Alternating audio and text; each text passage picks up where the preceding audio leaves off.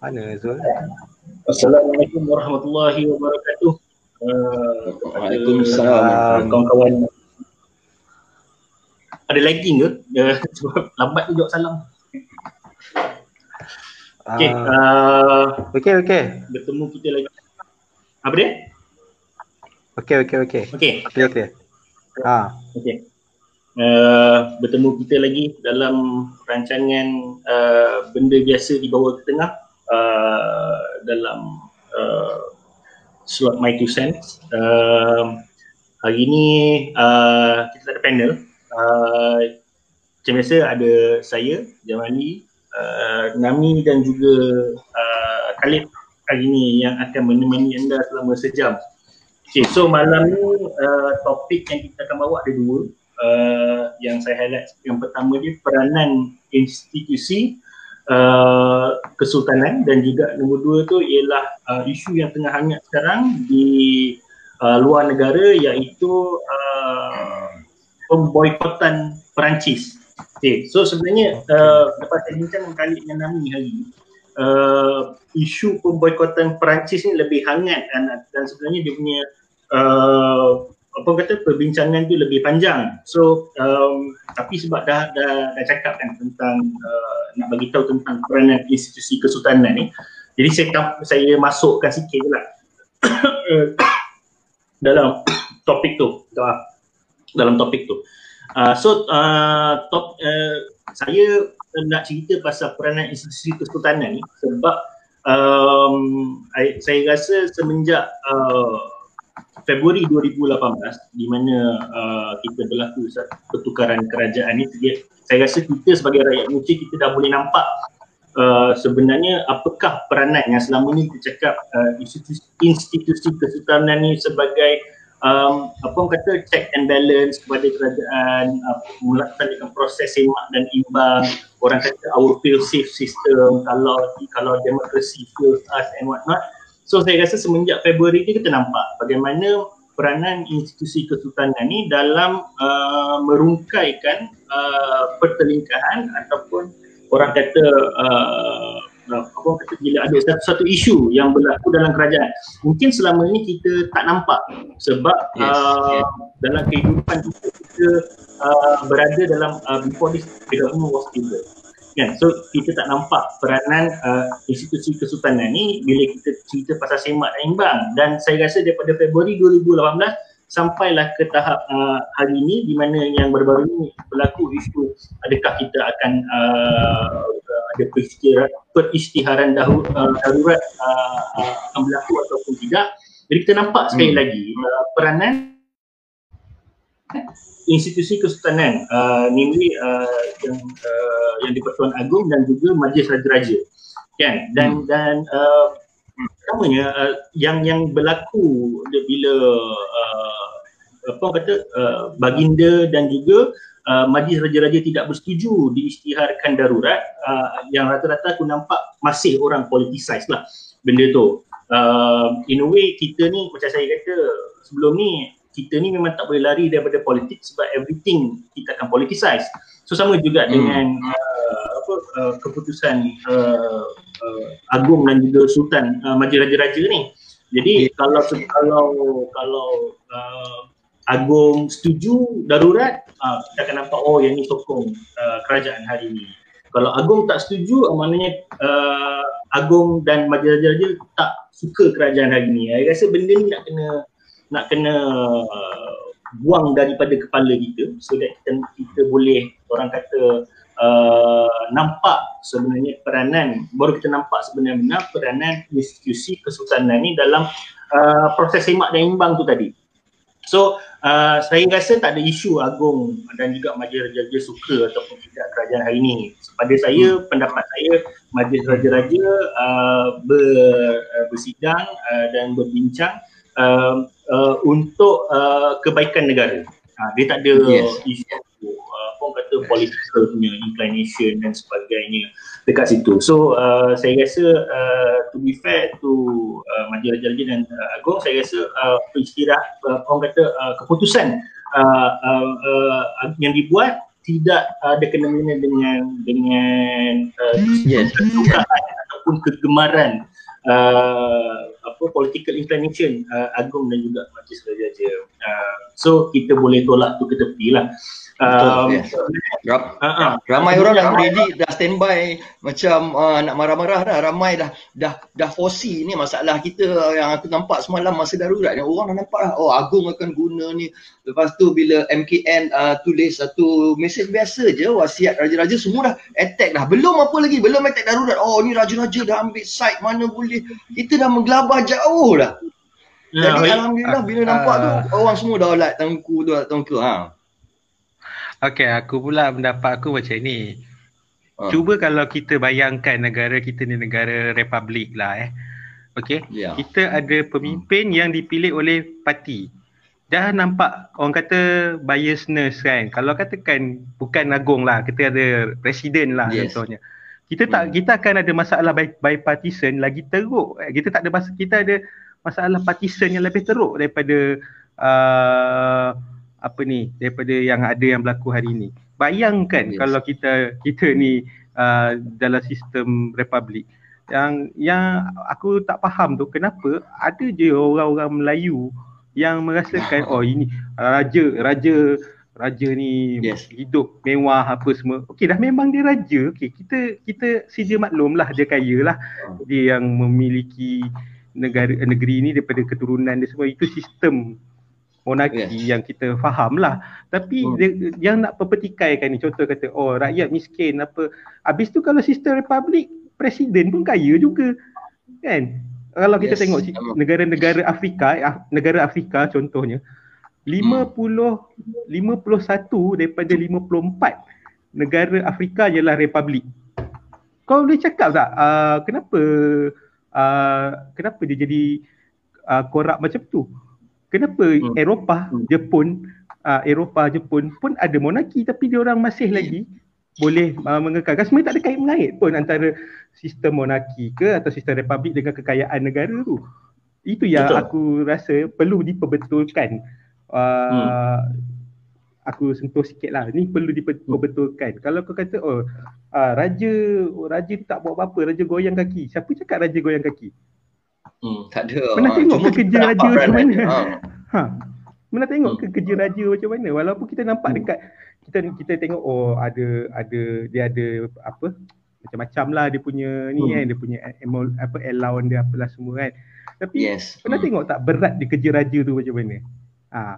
Aku bukan nak cakap nak backup ke apa kan, tapi benda tu memang ada sebab kenapa dia jadi raja dan ada sebab kita gunakan sistem monarki ni. Sebab Melayu memang dah memang gunakan sistem monarki ni sekian lama lagi. Kalau kita nak jadi republik, bayangkan chaos dia macam mana. And untuk aku sebagai aku macam semi pendatang lah, ada darah Yaman sikit, ada darah Melayu sikit. So bagi aku bila aku tengok sistem monarki Malaysia, it's a very unique dalam satu Malaysia, dalam satu semenanjung lah katakan. Kita ada 8 raja, 8. In the whole of Europe, 9. Cuma ada 6. 9. Apa? Kita ada 9. Kita ada 9. Okay, 9 raja. In the whole of Europe, kita baru ada berapa? 6 ke 5 je. We have more kings in Malaysia than the whole of Europe have kings. But this is where aku nampak macam kita bukan tamak. Orang Melayu ni bukan tamak. Kita sanggup ada 8 raja.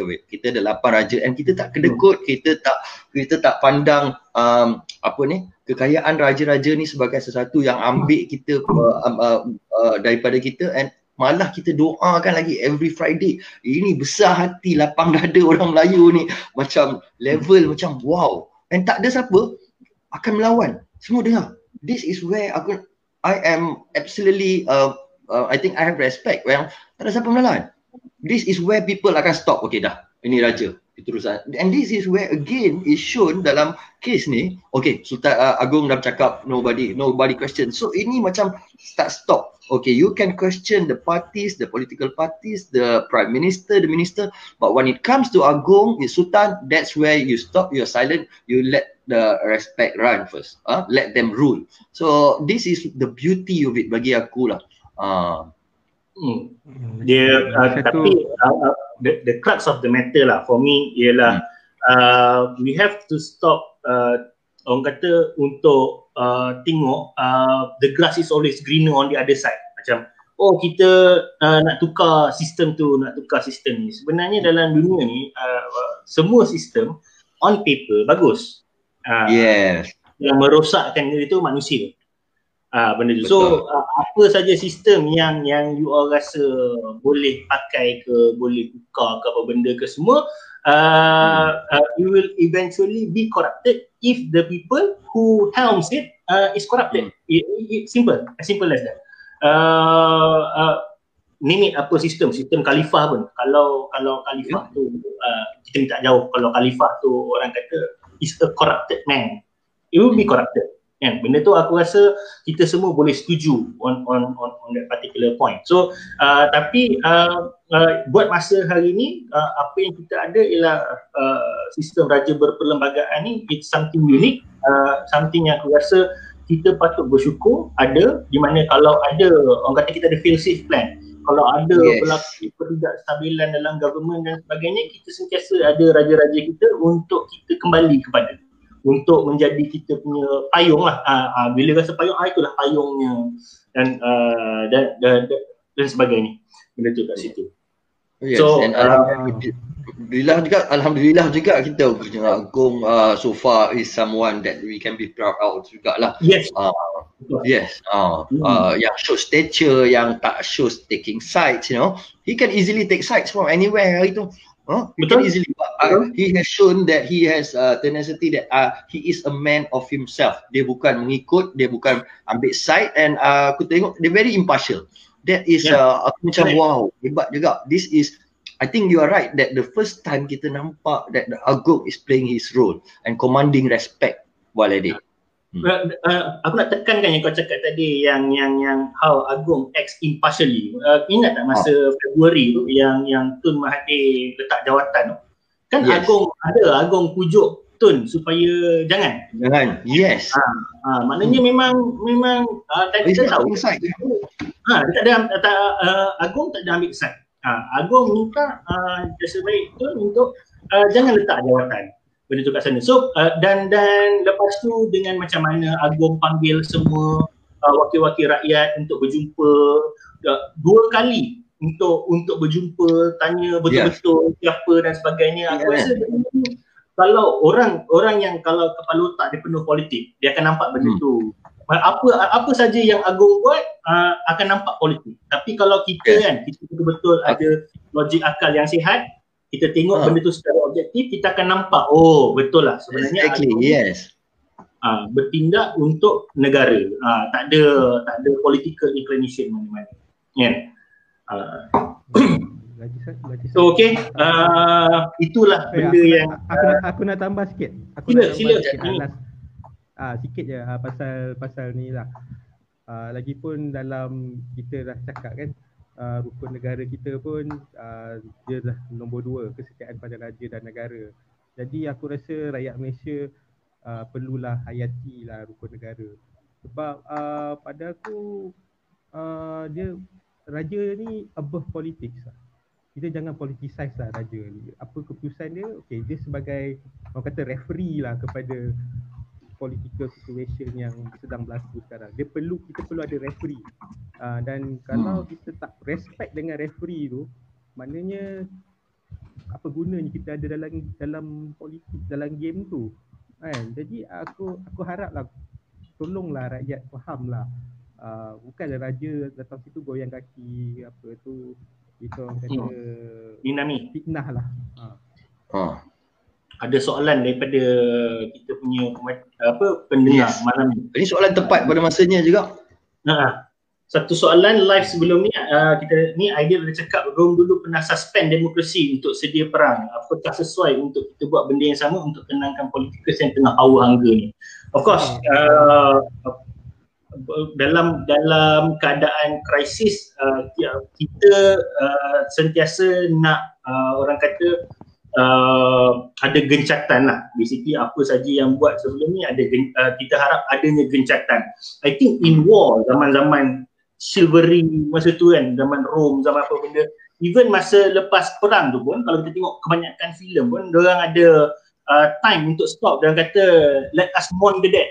Kan, mana yes, yang yes. kena tanah, mana yang kena tu, tu gentleman's war lah pada aku lah. Gentleman's war di mana kita ada, kita tahu time untuk kita bersatu, time untuk kita berpolitik.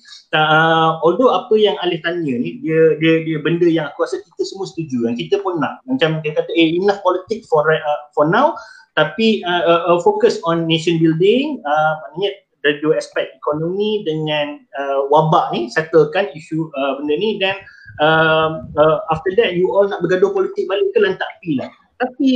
Tapi bukan nak kata aku setuju, tapi kita fikir macam ni lah. Dalam keadaan sekarang ni, akan ada tak apa orang kata yang sanggup untuk buat gencatan politik ni? Kan, sebab okey, basically we all know any crisis is actually chance untuk orang rampas kuasa, panjat, untuk orang tembak dan sebagainya. Apa-apa krisis hari ni kan, orang akan peluang. So sama macam kita pun kalau kita berniaga, kita nampak peluang, kita akan cuba untuk kejar peluang tu. Kan? So kalau politics ni sekarang ni macam dalam keadaan krisis ni, ini adalah peluang lah untuk diorang untuk cuba untuk destabilize government, untuk cuba untuk naikkan mereka dalam kuasa. So sebenarnya apa yang kita nakkan daripada ahli politik ni, iaitu gencatan politik, is agak idealistik. Aku setuju untuk minta, tapi agak idealistik sebab politicians dekat Malaysia ni memang macam tu perangai dia. Any crisis kita akan jadikan ia bahan politik. Tak bersetuju, tapi kalau harap kalau boleh ada, okey lah. Tapi tengok kepada keadaan ahli politik kita ni yang mempolitikkan segala perkara, saya rasa tak lama. Yang ada sekarang ni pun hanyalah hasil daripada permintaan Agong dan Raja-Raja supaya ahli politik tenang, bersama-sama luluskan bajet dan sebagainya. Kalau ada ketenangan sekarang ni pun, aku rasa sebab ramai-ramai menghormatilah buat sementara waktu apa titah perintah daripada Agong dan Majlis Raja-Raja tempoh hari. Aku rasa dalam masa tak sampai seminggu lah, nanti dia akan naik politik balik. Dan aku rasa belanjawan tahun ni adalah medan yang ahli politik akan lepaskan untuk tunjukkan yang cuba untuk menunjukkan yang Perdana Menteri kita sudah tidak lagi mempunyai sokongan majoriti. Aku rasa hopefully tak. Kalau ikutkan kita as marhain, rakyat biasa, kita mesti nak buat masa ni ekonomi didahulukan, wabak tu pun didahulukan supaya kita boleh kembali untuk orang kata menjalani kehidupan macam biasa. Betul tak? Yes. Sampai COVID ni asyik hari ni berapa tadi 800 kes baru. Ini aku tak check hari ni tadi.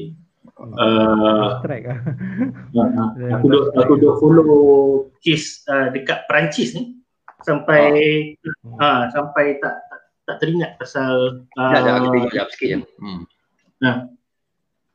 Cerita pasal 1240. 1240 hari ni. Not bad. 1000 dah hari-hari ni. Parah. 1240.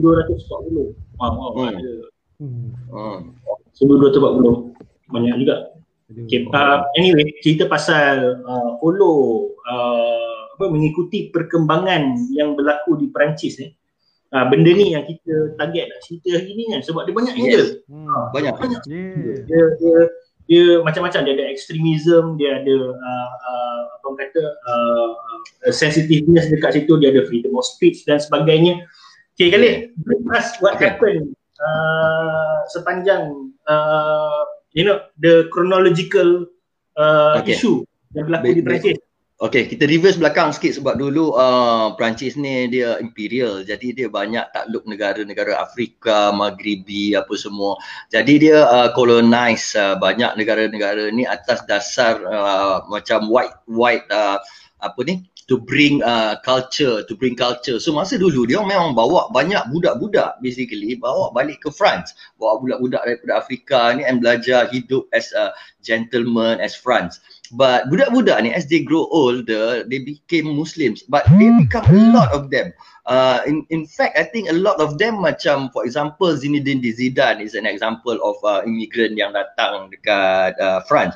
But France ni juga pada masa sama is very, very secular, and dia intend to be very secular, which is okay bagi aku. Tapi masalahnya bila dia nak buat secular, dia tak nak consider people's religion at all. Memang selama ni memang banyak kita ada banyak pertelingkahan lah basically antara Muslims and France authorities ni. I think 2 years or 3 years ago pun ada kes bunuh apa semua lari antara Muslims, and this year benda ni started when ada cikgu sekolah kena bunuh. Dia kena bunuh sebab dia tunjuk lukisan gambar Prophet Muhammad. Lepas tu dia kena bunuh. Lepas tu Macron ni pula reacted very negatively. They call Khalid, cop. Reverse sikit sebelum kes cikgu tu dibunuh. Dia sebenarnya yang aku tak tahu, just untuk tambahlah. Jadi isu apa orang kata karikatur daripada Charlie Hebdo tu, yang maksudnya 2015 yang sampai ada orang dok masuk orang punya office dan bunuh dan sebagainya. Yang tu kat front. So lepas tu eventually hearing dia masih berjalan, perbicaraan tu masih berjalan, dan masa tengah perbicaraan tu berjalan, Charlie Hebdo ni dia lagi sekali dia naikkan karikatur tu in anniversary of what happened. Benda tu to break the offensiveness. Okay, kita teruskan. So lepas tu dia kena pancung lah. Dia kena bunuh, okay, by a Muslim. So they label that as a terrorist attack and as a separatist. Benda tu dilabelkan sebagai a separatist move untuk memecah belahkan ni. Masjid ditutup, masjid kena tutup, bukan pasal COVID, pasal ditutup. So lepas tu Macron ni dalam bahasa dia memang agak kurang ajar bagi aku. Dia kata Islam ni berada di dalam satu krisis. Islam ni bermasalah. Jadi benda tu yang memarahkan sampai Erdogan pun dah tarik balik ambassador. Erdogan dah bagi warning, you have mental issues, dia kata dekat Macron. You have mental issues. So benda ni we take it seriously sebab kita dah memang sebelum ni pun dah banyak komen daripada Macron and wife dia pernah tegur orang kenapa masuk ke dalam pakai nikab. Dia very anti nikab. Exactly. Satu cerita yang funny pula dekat France ni, dia pernah haramkan nikab but sebulan lepas tu dia terpaksa halalkan sebab dia kena pakai, semua orang pakai mask. So dia malu dengan dia punya hukum sendiri. Kat situ dia kena karma. Tapi benda yang baru ni is very insulting. Satu sebab aku rasa dia benda Charlie Hebdo tu dia tak tegur langsung, which dia tak ambil perasaan orang Islam, which accounts for around 9% of the population. Around 9%. Big. Macam contoh kalau macam Indian Malaysia lah, for example, kalau nak compare Indian Malaysia is 7-8%. So Islam in France is 8%, lebih kurang sama lah. So that's a comparison. So when you are that form of minority but you want is I think dia dah lama menekan orang kat sini. Aku tengok a few documentaries of orang Islam dekat France, dia dah banyak menekan macam aktiviti dia tarik balik because dia memang nak sekular. Dia even Kristen pun dia banyak halang, cuma of course dia lebihkan sedikit dekat dekat Islam. And right now yang orang ramai terasa it has done enough, dia dah tunjukkan. And to me juga I think dia using issue ni untuk divert issue negara tak boleh control. It's easier. Kalau aku pun as a strategy, this is a very good strategy. Instead of kau kena pasal ekonomi ni, kau alih kepada agama, and benda ni boleh solve. Kau cakap sorry or something like that. Aku rasa in my opinion that's what he's trying to do. Okay.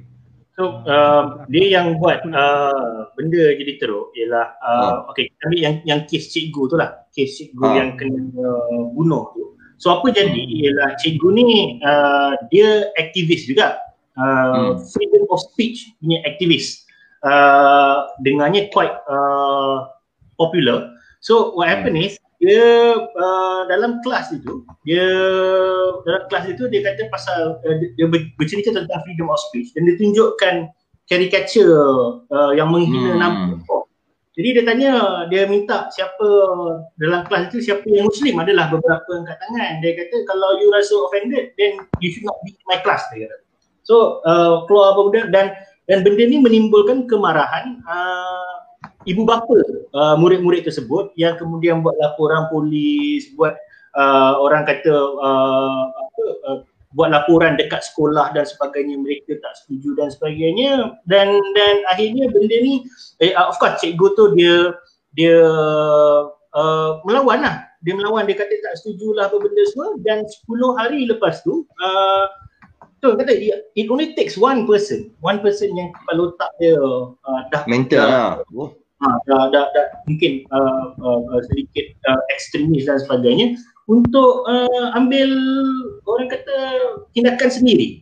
So apa yang jadi ialah this Chechen guy, I think dalam belasan juga, 18 macam tu, 19, pergi kepada cikgu ni dan potong kepala dia. Dan yang lebih ekstrim ialah kemudian gambar kepala tu diambil dan di-post di Twitter. Di Twitter. Kemudian bila polis sampai, polis minta dia serah diri. Ini daripada account cerita daripada media. Dia minta dia serah diri. Jadi pemuda ni tak serah diri dan menggut untuk menyerang. Kemudian dia ditembak mati di sana. Benda tu. So jadi yang tu lah. Jadi benda tu dah jadi out of hand. Dan yang buat orang lagi sedih dengan Macron ni ialah beliau dan kerajaan Perancis, apa kata media Perancis juga menjadikan kes cikgu ni diangkat sebagai wira instead of amankan. Dia minta maaf tentang apa yang terjadi, dia pun kesal sebab dua-dua apa spectrum of extremism, because the problem is Macron doesn't see this apa orang kata freedom of speech ni pun as a part of extremism, another spectrum. So bila dia tak nampak, dia tak acknowledge benda tu as extremism, dia hanya nampak the reaction to it as extremism. So dia menimbulkan kemarahan orang ramai kan, macam be fair here lah, yang aku nampak lah apa yang orang minta lah, be fair lah benda ni dekat sini. Dan benda ni dah jadi isu besar sebab sampai negara-negara Arab dah nak boycott dan sebagainya. Dan tengok gambar-gambar semua, banyak pasaraya yang dah orang kata tarik apa orang kata jenama Perancis daripada pasaraya dia orang dan sebagainya. Dan banyak juga poster-poster yang berlegar dekat social media ni, termasuk dekat Facebook, yang orang dah mula share, orang dah mula kongsi untuk kita pun sama ikut solidariti bersama semua umat Islam seluruh dunia untuk boycott France ni sebab menghina Nabi junjungan kita. Yes. And aku setuju benda ni is serious, and at the same time aku bersyukur sebab dia tarik sikit kita daripada isu negara kita sendiri. So okey, aku nak tambah sekejap. Okey, sebenarnya tak clear sangat Nami. Tak dengar Nami, tak dengar langsung. Hello? Okey, clear. Okey. Sorry, tadi ada helikopter. Rumah aku depan kem tentera je, so agak bising tak. Okay, berkenaan tentang sekularisme di Perancis, sebenarnya dia satu istilah dipanggil laïcité. Laïcité ni maksudnya pemisahan total daripada kerajaan dan agama. Total lah, maksudnya bukan kerajaan tak boleh ada agama langsung. Dia ada dua. Dia ada dua style. Satu yang sekular macam Amerika atau kat Amerika lah. Maksudnya masih boleh beragama tapi dia interpret by the constitution apa semua. Lagi satu dia memang total out. Total laïcité ni, laïcité. Kalau dekat Turki zaman Atatürk dulu dipanggil laiklik. Laiklik ni maksudnya total. Maksudnya tak boleh pakai burka, tak boleh pakai tudung. Masa tahun 2009, masa tu aku dekat London aku turun demo membantah Nicolas Sarkozy, Presiden Perancis masa tu, ban burka. Aku cakap this is freedom dia lah. Kalau dia rasa kalau perempuan tu rasa freedom wearing scarf, Kenapa kau nak halang dia pakai scarf? Sedangkan itu freedom bagi dia. Itu freedom is a subjektifnya isu. Kau tak boleh nak kata oh kena buka tudung baru freedom, kan? Itu apa aku fight masa aku kat London dululah, sebelum aku duduk sana dulu. Berkenaan apa yang aku baca lah pasal situasi yang dekat Perancis. Sebenarnya Perancis ni sejak Piala Raya 2018 Piala Raya 2018 tak silap aku, yang di mana Macron menang lawan dengan Marine Le Pen. Marine Le Pen ni bapak dia tubuhkan parti Front National. Front National ni parti right wing lah, memang parti, memang orang kata dia deny Holocaust, dia memang resis lah. Memang resis lah. So French lah. French punya white trash lah. So bapak dia tubuhkan Front National dan sekarang anak dia Marine Le Pen yang jadi presiden parti tu. So Marine Le Pen pada tahun 2018 tu, 2018 tu dia hampir nak menang tapi kalah lah dengan Macron menang lah. So Macron sekarang dalam tekanan, dia ada masalah, masalah ekonomi tentang COVID tu satu hal. Kat Perancis dia ada masalah ekonomi sekarang. Seluruh dunia pun ada masalah ekonomi. So Perancis pun sama. So ramai orang-orang yang lama berang ah. Perancis kita tak baca banyak sangat tapi dia dah lama perang. Aku rasa dekat 7-8 bulan lah sebelum ni orang protes, the labor protes dekat Perancis kan. Dipanggil Yellow Vest. Yellow Vest ni dia protes dah sebab kenaikan harga minyak dekat Perancis. So banyakkannya orang-orang yang macam driver lori, pekerja-pekerja buruh semua protes, turun ke jalan, bakar kereta apa semua dekat Paris lah. Lepas tu menurut apa yang aku baca, Macron ni dia takut kalah for the next election dengan Le Pen lah, Marine Le Pen ni. So apa yang dia buat ialah dia bukan terpaksa lah, maksud aku dia nak untuk kepentingan politik dia kena pujuk lah orang-orang yang orang kata right wing ni semua untuk sokong dia. Sebab kalau dia nak harapkan daripada left wing pun sebenarnya tak suka dia, tapi left wing terpaksa sokong dia sebab Le Pen. Tapi sekarang bila keadaan ekonomi makin teruk, dia takut kehilangan kuasa dan aku rasa itulah teori aku kenapa dia cakap macam tu. Which is make sense. Ya. Normally memang kalau nak dekat-dekat pilihan raya dan sebagainya memang orang akan buat apa taktik, apa namanya? Diversion taktik. Diversion taktik. Dia buat diversion. Pada isu also lain. Also nak drum support lah because right wing is always where you want to find your base. Modi dekat India pun banyak guna strategi ni. Lepas tu after that dia tu jadi baik balik. But janganlah ganas sangat.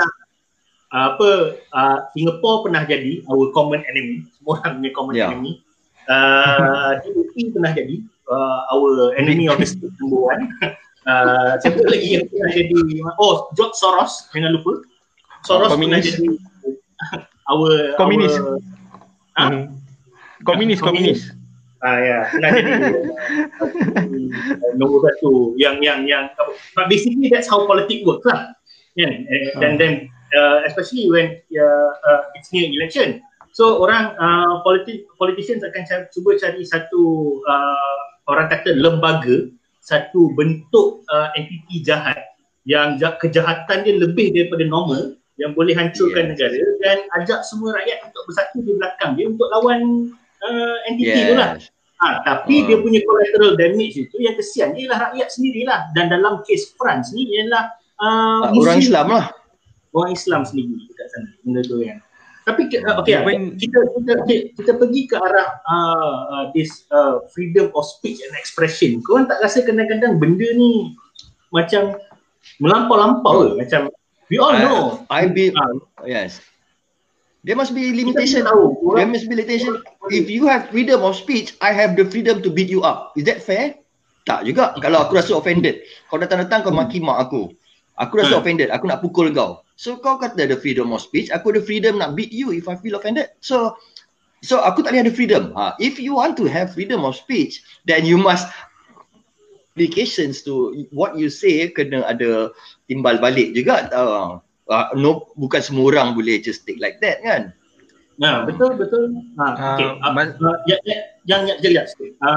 Okay. So dia ada dua, sama ada macam okay, kalau someone kutuk kau, itu freedom of speech. So kalau kau pukul dia, katalah kau tak puas hati and kau pula tak pandai berkata-kata, yang kau pandai memang bagi penumbuk je. So wouldn't that be freedom of expression? Kau express your anger kan? Okay, yang lebih celaka daripada itu ialah kau ada freedom of speech kau, tapi bila aku balas balik, aku tak boleh ada freedom of speech aku. Yes. So this is the issue. Dia hipokrit sebab engkau cakap something tapi orang lain tak boleh cakap. Bila orang lain cakap, kau akan terus apa orang kata kutuk dia, kau apa benda semua kan. Nothing personal lah. You want to say something, I want to say something as well. Benda tu kan. Tapi normally doesn't happen that way. Benda tu dekat sana. Samalah juga macam kita cerita pasal nikab kan. Macam kau cakap kan, apa Nami tadi, kalau if a woman feels that she is liberated or she feels safe donning her hijab, let it be lah. Yeah. No choice. Everyone for himself kan. Yes. Betul kan. Memang ini blasphemy kan, apa?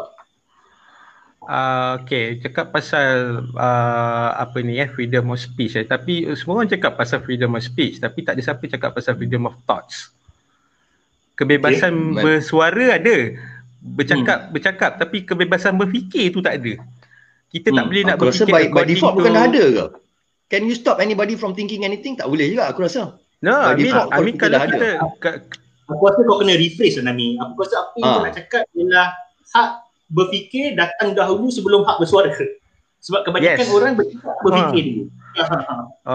Dia masalah sindrom, kalau orang kata, kalau dalam media sosial ni, sindrom jari lagi laju daripada otak ni, bila menaik lagi laju daripada otak tu, sindrom yang aku cuba cakap lah. Dia bila kita fikirkan benda tu macam kenapa kau rasa benda ni betul, kau rasa benda ni patut kau cakap kan. Dia macam kadang-kadang bila macam contohnya kalau kita tengok macam aku baru-baru ni post kat Twitter gambar screenshot orang kutuk Sultan, kutuk Agong, letak gambar tahi lah, apalah semua. Aku macam, kau betul, aku cakap, kau pernah fikir tak apa yang kau buat ni akan mengundang bukan saja kecaman lah, kau mengundang. Benda ni senang je, memang clear cut, easy.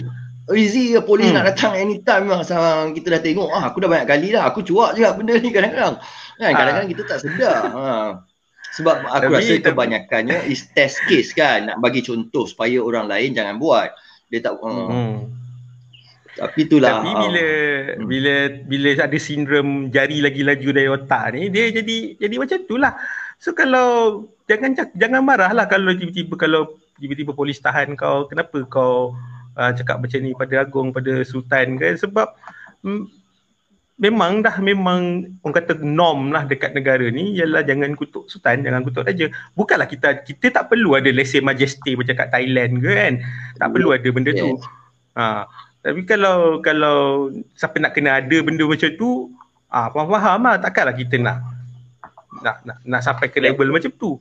Freedom of speech dan freedom of expression ni penting. Maksudnya kita sebagai manusia, kita nak hak tu. Aku rasa kita semua inginkan hak untuk bersuara walaupun kadang kita tak puas hati dan sebagainya.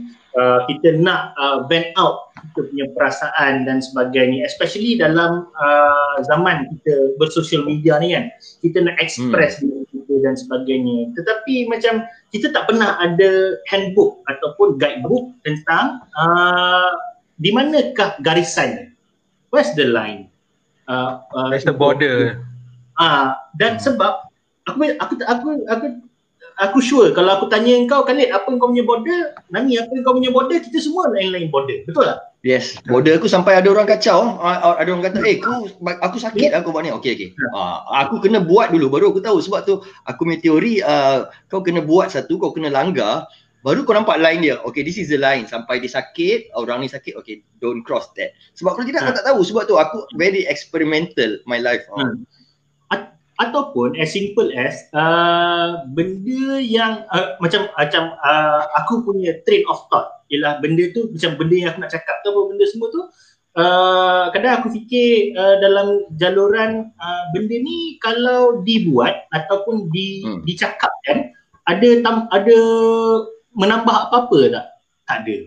Ada, yes. Kalau tak buat, ada luar tak? Tak ada. So, untuk apa? Contoh, contoh, kau ingat tak isu kalimah Allah dulu yang betul-betul nak pakai dalam Bible kan? So, isu dia simple lah. Isu dia ialah aku fikir macam it's not about the issue of you all nak guna boleh tak boleh, tapi isunya adalah macam selama ni kita hidup di Semenanjung, sebab dekat Sabah Sarawak lain dekat Semenanjung tak pakai dan kita tak ada apa isu pun, relax je. Orang nak dengar agama dia kan, tapi kenapa nak kena buat? Aku fikir itu dia tolak tepi dulu, boleh atau tak boleh, wajar atau tak wajar in the first place.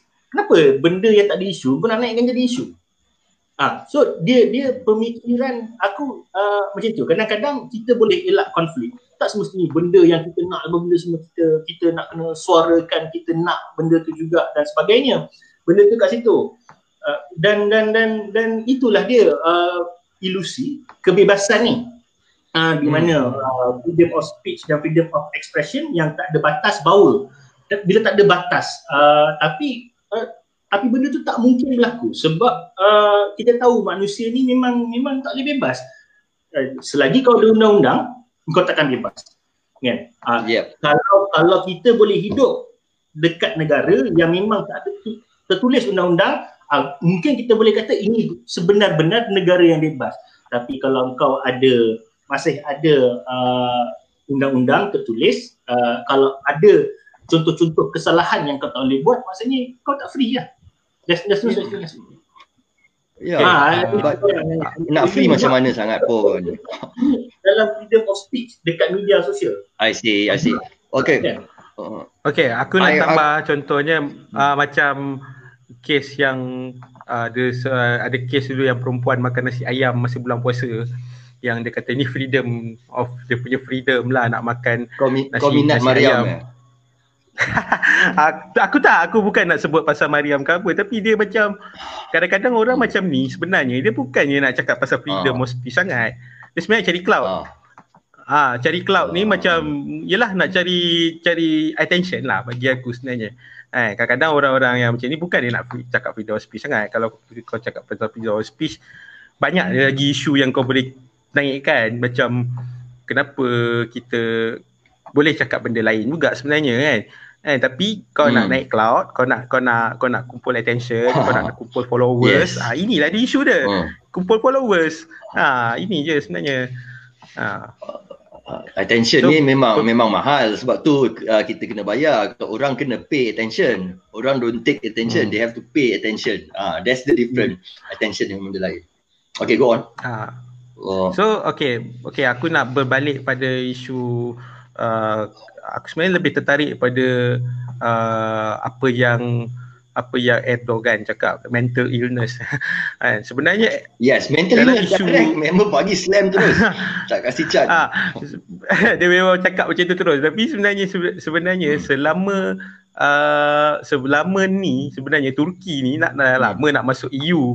Daripada zaman Atatürk, daripada sebelum zaman dia nak masuk EU. Dia sanggup jadi kafir kan, jadi dia Muslim in name only lah kan. Dia nama Muslim tapi dia minum arak apa semua. Jelah secular Turki lah. Lepas tu start daripada Atatürk ni, dia parti Islamis tau. Apa dia pakai AKP, parti AKP ni dia Islamis. So bila dia banyaklah dasar-dasar islamisasi tu berlaku dekat Turki, dan sekular dekat Turki jangan main-main tau. Dia lagi, kalau kau tengok sekular bangsa Babel ni pun kau dah pening kepala, kau tengok Istanbul punya bubble lagi, oh dia punya ekstrim dia kan, dia punya sebab awet dia hot lah semua. Oh. Dia punya tu lagi ekstrim lah kan. So tapi dalam satu hal kan, apa yang aku nak highlightkan ialah sebenarnya Erdogan ni pun dia ada cita-cita juga, dia nak menumbuhkan balik Uthmaniyah dia. Dia nak Neo Ottoman orang panggil. Neo Ottoman ni macam dia nak melahirkan semula Ottoman, apa, wilayah Ottoman dia balik. Dan sebenarnya memang Turki memang ada konflik dengan France, bukan dari sudut Islam ke apa. Sebenarnya Turki ni ada clash cari apa dengan rebut kawasan minyak dekat Mediterranean. Yes. Kawasan tu kawasan Greece, kawasan ni sebenarnya kawasan Greece, tapi Turki claim tu dia punya. So Greece is part of EU. So bila part of EU maknanya France kena campur tangan jugalah. And tapi kat situlah sebenarnya Perancis sebenarnya cuba nak jadi abang besar lah dekat EU, sebab lepas Brexit ramai negara-negara lain sebenarnya mula rasa nak tak puas hati dengan EU. Mula rasa nak keluar, mula rasa nak liberate daripada European Union. So Perancis merasakan kalau dia tak ambil tindakan terhadap apa yang Turki buat ni, so dia rasa dia bukan abang besar. So ni aku cerita geopolitik lah pula kan. Kalau ada Aiman Rasdan Wong memang lagi sedap lah kan. Tapi kat sini poin aku, perkelahian France dengan Turki ni bukan sekadar kerana soal isu Islam ni saja, tapi melibatkan geopolitik juga. Itu isu yang aku rasa perlu ditambah lah. Boikot. Korang, apa pendapat korang tentang boikot sebagai medium untuk orang kata menekan, dan adakah ia berhasil? Yeah. Aku rasa antara boycott movement yang lama bergerak, iaitu BDS for Palestine, BDS movement dan sebagainya, but still Palestine is not getting any better lah, itu kita tahu betul kat sana. So let's bawa isu France ni kepada isu boycott di negara-negara Arab. Okay, Malaysia aku rasa kita akan pick up benda ni. Aku memang tak beli pun barang France anyway. Okay of course, level personal, peribadi akan ada yang pick up, tapi kalau dia akan jadi satu movement lah. Aku pada pendapat aku lah sebenarnya. Okay. The impact ni is very slow tau, sebab bila kau dah sampai benda tu, produk dah sampai kat Malaysia and kita baru nak stop. Okay, benda tu dah beli, orang dah jual beli, dah sampai, so dia tak patah balik dah. Tapi bila ada boycott and then nampak significant slow, produk dia dah tak jalan laju, dah tak sale lah, and then dia terpaksa cut logistical cost, dia terpaksa stop supplier. That is when the effect. So boycott ni is bukan something yang kita buat hari ni terus rasa. Kita kena ambil 2 bulan punya boycott, barulah orang sana sales in Malaysia have dropped for 2 months consecutively, baru orang panic. So it's a time, benda yang perlu jarak, bukannya terus direct boleh jadi. Pendapat aku pula pasal boycott ni, aku rasa dia sama je macam cancel culture. Kau tak puas hati dengan pendapat dia, kau cancel lah dia. Dia kira kau cancel Perancis lah. Dia macam cancel culture je. So yang kesian ni, contoh yang buat hal ni sebenarnya Macron dan company yang kena boycott tu tak semestinya pun setuju dengan Macron benda tu kan. Tapi itu dua kan, orang that's one of the only way that people know how to protest, untuk antaranya boycott. So, bila boycott ni sebenarnya adakah ada efek kepada orang yang kita nak attack tu? Maksudnya kalau dalam kes France ni ialah Macron ataupun kerajaan dia punya stand, dan tidak implicate orang lain. Sebab as far as I know, dalam barang-barang punya senarai produk tu semua kan.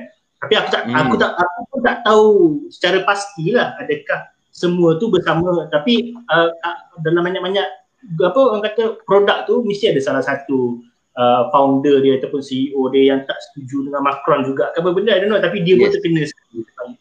So boycott ni adalah cerita Nami.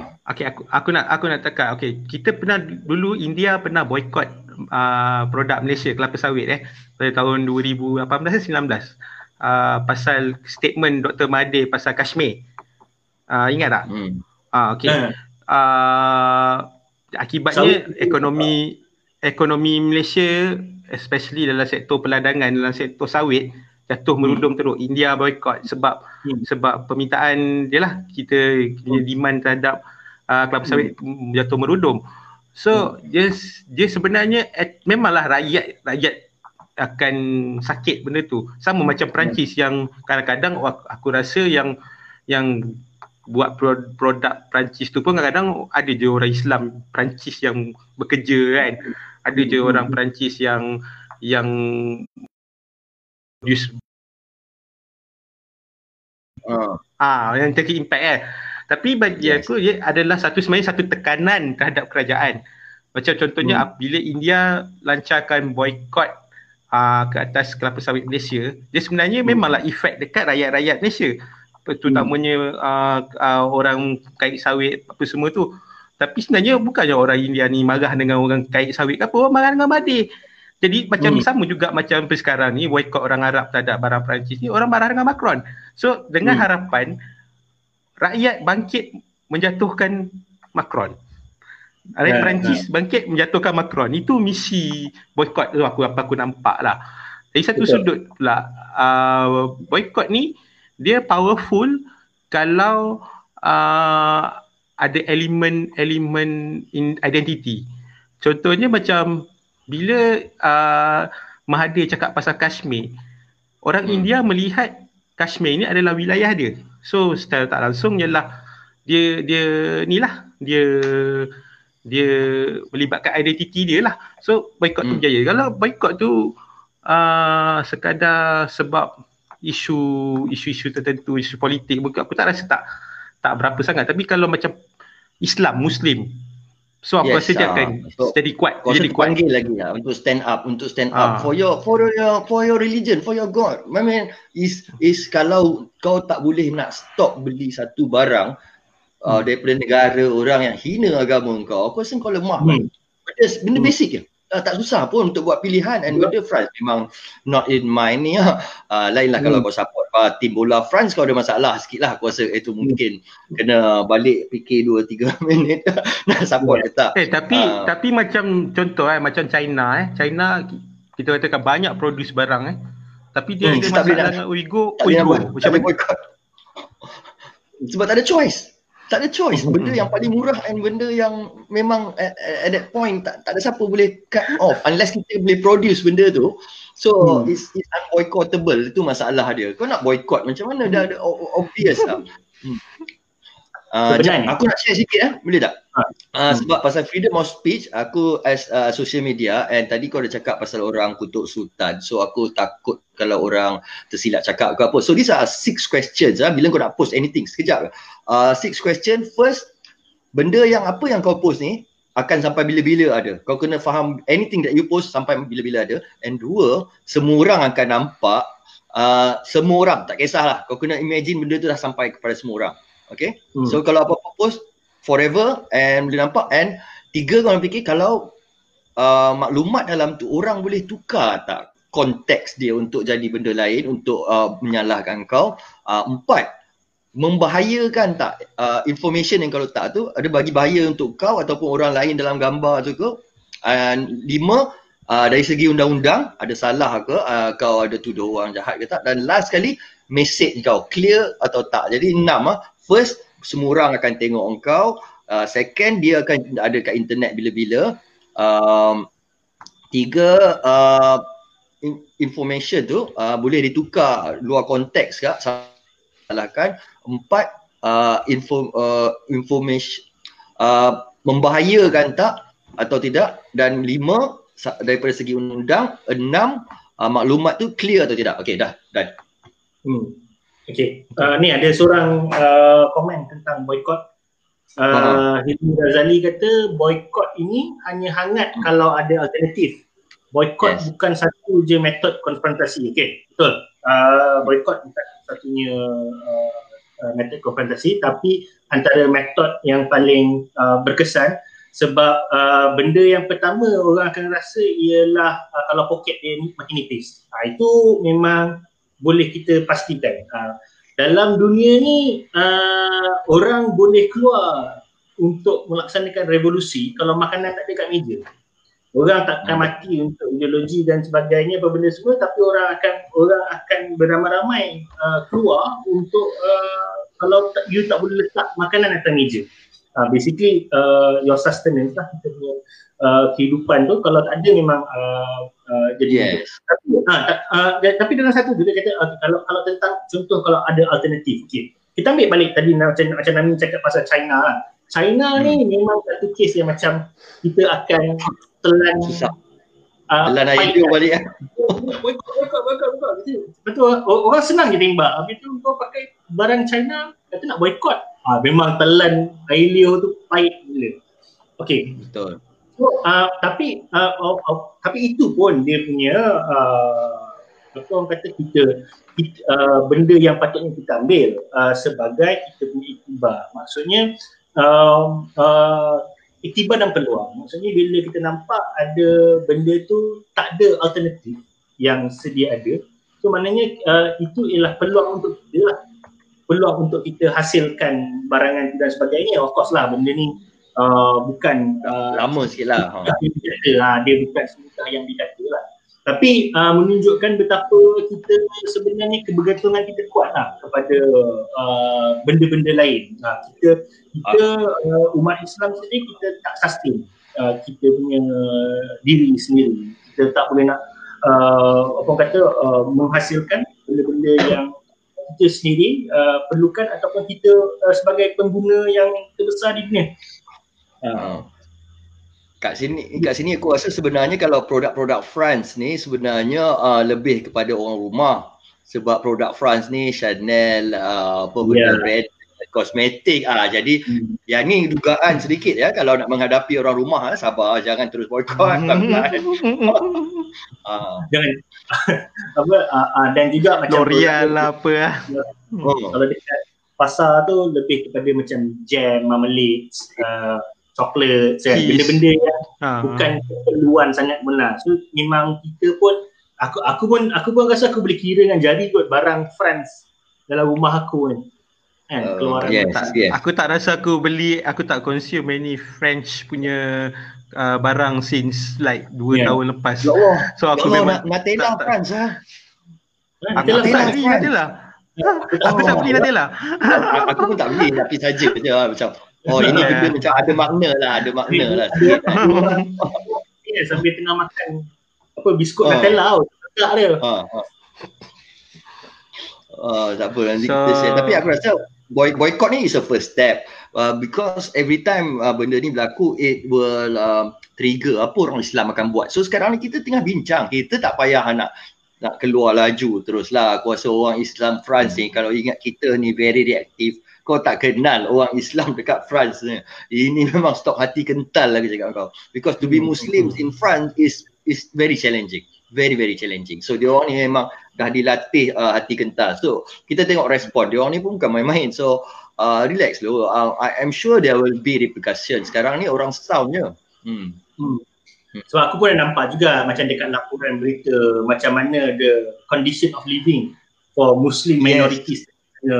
Memang dekat sekolah, food, ghetto orang panggil kan. So tempat tu memang terang untuk apa masalah sosial, untuk gangsterism, untuk kongsi hilang dan benda tu. So sebenarnya France sendiri adalah masalah yang betul orang cakap dia masalah ni diberangkai. Kau tak boleh tengok masalah tu jadi inilah isu kau seorang je. Tapi sebenarnya kadang-kadang benda tu it's systematic. It's systemic. Benda yang dihasilkan daripada sistem yang terbentuk tu sendiri. Jadi aku tengok kan orang punya peluang pekerjaan pun kurang. Dan bila orang-orang macam pelarian-pelarian dekat France especially Muslim punya pelarian. Bila dia sampai dekat France tu pun dia punya kehidupan pun macam dia pelarian, kena living conditions pun tak bagus dan sebagainya, dan akan ada benda tu. Bila kau dah marah, benda tu akan ada orang untuk senang cucuk apa orang kata elemen-elemen subversif ni. Yeah. And then lagi-lagi France pun dalam sejarah pun diorang pun tak adalah claim. Yes, France paling rabak. It's the lousiest colonialist. Itu lagilah akan menambah. British paling baiklah. Yes, British okay paling baiklah boleh kata. Baiklah juga kan, kalau ada choice aku nak ambil jugalah British sebab dia lawaklah sikit kan, ada British wit tu sikit. Tapi kalau French ni tempat-tempat dia semua rabak. Northern Algeria, Syria, Lebanon, Vietnam in Asia teruk. So korang tengok dia memang rabak, semua negara yang dia pergi is hancur. And dia bawa balik orang ni to work for them and they are very rude. Orang French ni orang yang paling belagak and paling hidung tinggi ya. Orang British tak suka juga benda tu. Aku pernah ke Paris lah, sebab aku daripada London nak pergi ke, ni pengalaman aku kat Paris, aku saja nak cerita lah. Tai anjing bersepak. French fries, ada komen tadi ya, French fries kena ban. French fries kalau dari kilang Malaysia aku rasa tak ada apa kot. Tak ada point aku kan. Nami cerita. Tai anjing bersepah-sepah, lepas tu sampah, bau hancing apa semua. Culture dia, aku tak tahu, orang selalu melihat Perancis ni macam bandar romans lah, buat minyak wangi lah apa. Tapi bila aku pergi situ, dia indah kabar dari rupa. Aku masa pergi ke Paris tu, aku pergi sekejap je, aku macam tak nak lah duduk. Aku macam ini teruk je tempat ni. Aku pernah lah aku tanya kawan aku kat London masa tu, kenapa Paris jadi macam ni ya? Kenapa tak macam apa yang aku bayangkan? Dia kata sebenarnya masalahnya ialah masalah dia orang punya culture. Culture dia orang memang macam tu. Dia orang tak kisah. Dulu kenapa ada high heel? Sebab high heel ni dicipta sebab dulu lecak tanah tu penuh dengan tai manusia. Orang berak sepah-sepah kat tepi jalan. Tu culture dia. Aku tak faham kenapa orang Perancis macam ni. Aku sejak tengok Taken tu aku terus gila brutal siot. Wow, gila. Yang Minah tu anak dia kena kidnap dekat dua kereta api je. Aku tengok lepas tu aku tanya kawan aku, betul ke? Oh betul, memang France ni banyak kidnap. Okay bye. Memang mental bye France ni. So tak memang kidnap lepas tu rompak, lepas tu bau busuk. Ragut, banyak. Lagi satu aku cakap pasal Perancis ni, dia selalu cakap dia ni multicultural sebab ayolah kau tengok tim bola dia pun aku rasa almost all memang blacks kan. Dia selalu cakap, dia selalu dengan bangganya cakap we are multicultural country. Selalu dia cakap macam tu. Kalau masa aku duduk dekat London dulu, aku ada dapat siaran TV dari French kan. Aku faham sikit lah French kan. Dia kata kami budaya kami multicultural. Tapi isu dia sekarang kalau macam ni ke multicultural kalau dia tak boleh respect agama lain. Itu yang aku banyak confused dengan orang Perancis ni sebenarnya. Dia macam kau cakap kau multicultural tapi lepas tu kau cakap budaya Perancis. Aku macam budaya Perancis ni sekular, so bila sekular ni kena reject agama pula. Kau kata kau multicultural tapi kau tak multicultural pula. Tu dia ramai orang belakang Perancis ni macam ni. Perancis ni macam coach Arsenal dulu tu, Arsene Wenger. Jenis hidup tinggi tak nak cakap. Macam tengok je, dia tak cakap apa sebab dia rasa orang lain kelas bawah. Dia macam tengok je, okey. Macam tu Jamali, aku imagine orang French tu. Dia Arsenal je Jamali. Jamali Arsenal weh. Okey. In a nice way lah, dia pandai tapi dia belagak lah. That's how I see French people, dengan cara dia nak maintain dia punya ukuran inches, height apa semua still alhamdulillah. Tapi macam back to aku rasa France ni dia punya benda paling susah dia nak orang kata tanggalkan burden daripada baku dia lah, sebab dia punya sejarah tu memang buruk lah. Basically masa zaman dia mengkoloni negara-negara lain, how they treated the people of the country, or memang macam bukan manusia. So French Legion tu gempak gila. Ya, apa saja dia cakap sekarang, apa benda ni semua kan, pada aku at the back of my mind aku macam kau orang ni teruk tak benda semua. So it's hard for them lah, macam mana dia try untuk portray dia very country yang penuh dengan liberty apa benda ni semua kan, tapi sejarah tetap sejarah lah benda tu dekat But aku rasa satu teguran bagus untuk kita, kita kat Malaysia ni mungkin kita rasa kita majority and everything. But we have to imagine that our brothers, Muslim brothers, sisters in other country are minority. So ini bagi balik kita fikir untuk treat other minorities with respect. So kalau kita tak nak orang buat dekat orang Islam yang jadi minority, that's how we should treat others nicely jugalah. Dan tekan. So this is a good lesson for us. Tengok in that way juga. Tapi so far ni aku rasalah. You know, tapi mungkin banyak Muslim kan dekat majoriti Muslim country. Tapi so far aku rasa Malaysia sangat orang kata tolak ansur dia, kompromi dia di antara bangsa tu aku rasa sangat unik dan sangat baguslah. Sangat bagus. Our level of sembang ni is historical, okay. Kita pergi merdeka baik, kita hantar 4 orang setiap wakil satu bangsa pergi discuss untuk menang merdeka. Kita bukan pergi perang, kita sembang. Tunku Abdul Rahman pergi dengan geng-geng dia buat lawak je. Pergi sembang and we got our negara lain. Kau tahu India nak dapat daripada British tu punya perang beratus mati. Kita boleh pergi melawak sembang buat balik dapat negara merdeka. Do you think it's a miracle. Aku bila tengok alhamdulillah negara ni is blessed somehow. And kita nak tukar government 3-4 kali, relax, tak ada hal. Betul. Dalam pandemik kita macam tukar baju, nak tukar PM kan. Orang Fatih tukar tak ada hal. Kita demokrasi is in fact very alive. Kau jangan tengok benda ni as negative, tukar power, but you see in one sense demokrasi in Malaysia is very alive, very dynamic. Kita ikut undang-undang semua.